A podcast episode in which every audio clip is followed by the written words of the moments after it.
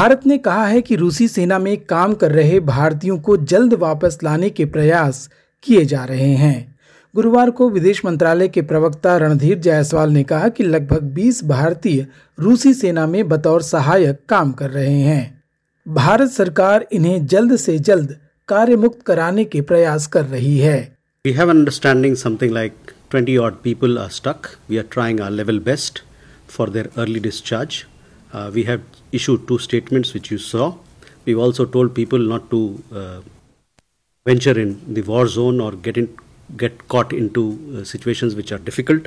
Uh, so that is where it is. We are trying our best and we are in touch, regular touch with Russian authorities, both here in New Delhi and also in Mos- Moscow. And we are seeing, uh, we are trying to do our best. We are deeply committed uh, for the welfare of all our Indians. Maldives में भारतीय सैन्य कर्मियों की वापसी के मामले में रणधीर जायसवाल कहते हैं। The first team of technical personnel to operate the advanced light helicopter at Gan has reached Maldives it will replace the existing personnel that were until now operating this platform so that is where we are आपको बता दें कि मालदीव अपने देश से भारतीय सैनिकों की वापसी पर ज़ोर दे रहा है। भारतीय सैनिकों के पहले दल को 10 मार्च तक मालदीव छोड़ने को कहा गया है। और अब चर्चा प्रधानमंत्री सूर्योदय योजना की, जिसे केंद्रीय कैबिनेट की मंजूरी मिल गई है। इस योजना के तहत 45 गीगावाट बिजली उत्पादन का लक्ष्य रखा गया है। इस योजना के तहत केंद्र सरकार के कार्यालयों पर सोलर पैनल लगाए जाएँगे। योजना से आम लोगों को भी जोड़ने के लिए पचहत्तर हज़ार रुपए का अनुदान दिया जाएगा। लगभग एक करोड़ लोग इससे लाभान्वित होंगे। केंद्रीय मंत्री अनुराग ठाकुर इस योजना के बारे में जानकारी देते हुए कहते हैं। पीएम सूर्य घर मुफ़्त बिजली योजना आज इसको मंजूरी मिली है। एक करोड़ घरों को 300 यूनिट मुफ़्त बिजली मिलेगी और ये एक करोड़ परिवारों को ही मुफ़्त बिजली के 300 यूनिट मिलने के बाद पंद्रह हज़ार रुपया सालाना आमदन भी होगी। एक बड़ी क्रांतिकारी योजना है जहाँ पर एक करोड़ घर, यानी कि लगभग पाँच से छह करोड़ लोगों के जीवन में सीधा प्रभाव पड़ेगा। उनको लाभ मिलेंगे, आय के साधन बढ़ेंगे। वहीं पर न्यू एंड रिन्यूएबल एनर्जी के क्षेत्र में हमारी एक और लंबी छलांग लगेगी जहाँ 45 गीगावाट के लगभग रिन्यूएबल एनर्जी का उत्पादन होगा। हिमाचल प्रदेश की कांग्रेस सरकार पर छाया संकट का बादल फ़िलहाल टल गया लगता है। राज्यसभा में सत्तारूढ़ कांग्रेस पार्टी के जिन छह विधायकों ने भाजपा उम्मीदवार के पक्ष में वोटिंग की थी, उन पर कड़ी कार्रवाई की गई है। इन सभी छह विधायकों को पार्टी विप का उल्लंघन करने के आरोप में अयोग्य ठहरा दिया गया है। विधानसभा अध्यक्ष के इस फैसले के विरोध में बागी विधायकों ने सुप्रीम कोर्ट जाने की बात कही है।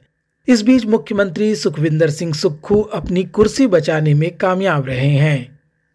सुक्खू का कहना है कि उन्होंने इस्तीफे की बात कभी कही ही नहीं है।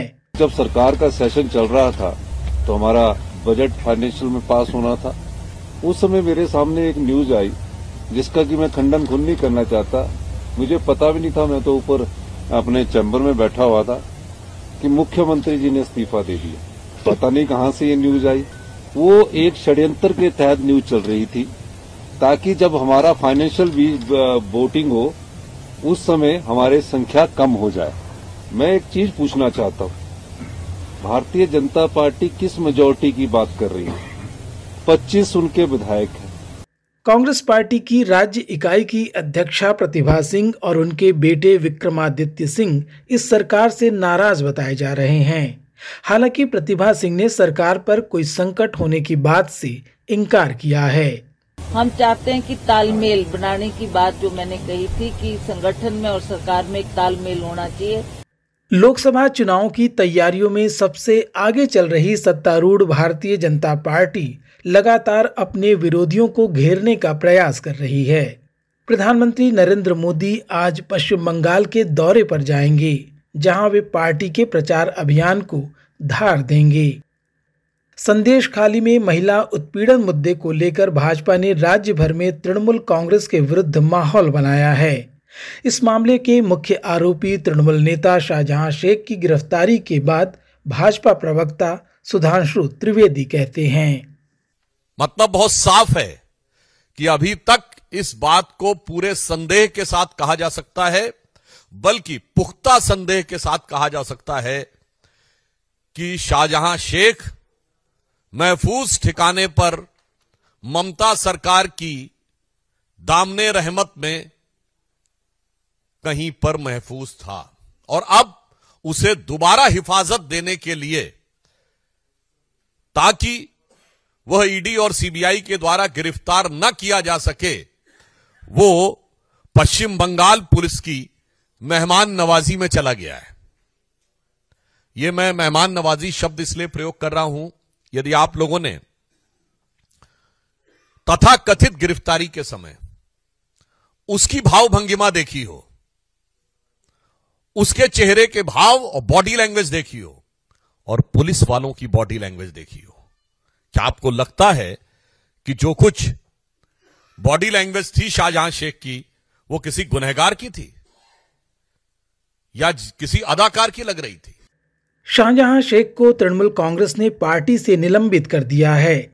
इसके बावजूद संदेश खाली में महिलाओं के साथ उत्पीड़न का मुद्दा पूरे राज्य में भाजपा को फ़ायदा पहुँचाने की स्थिति में है। भारत से आज की रिपोर्ट में बस इतना ही। मैं विश्व रत्न एसबीएस रेडियो की हिंदी सेवा के लिए।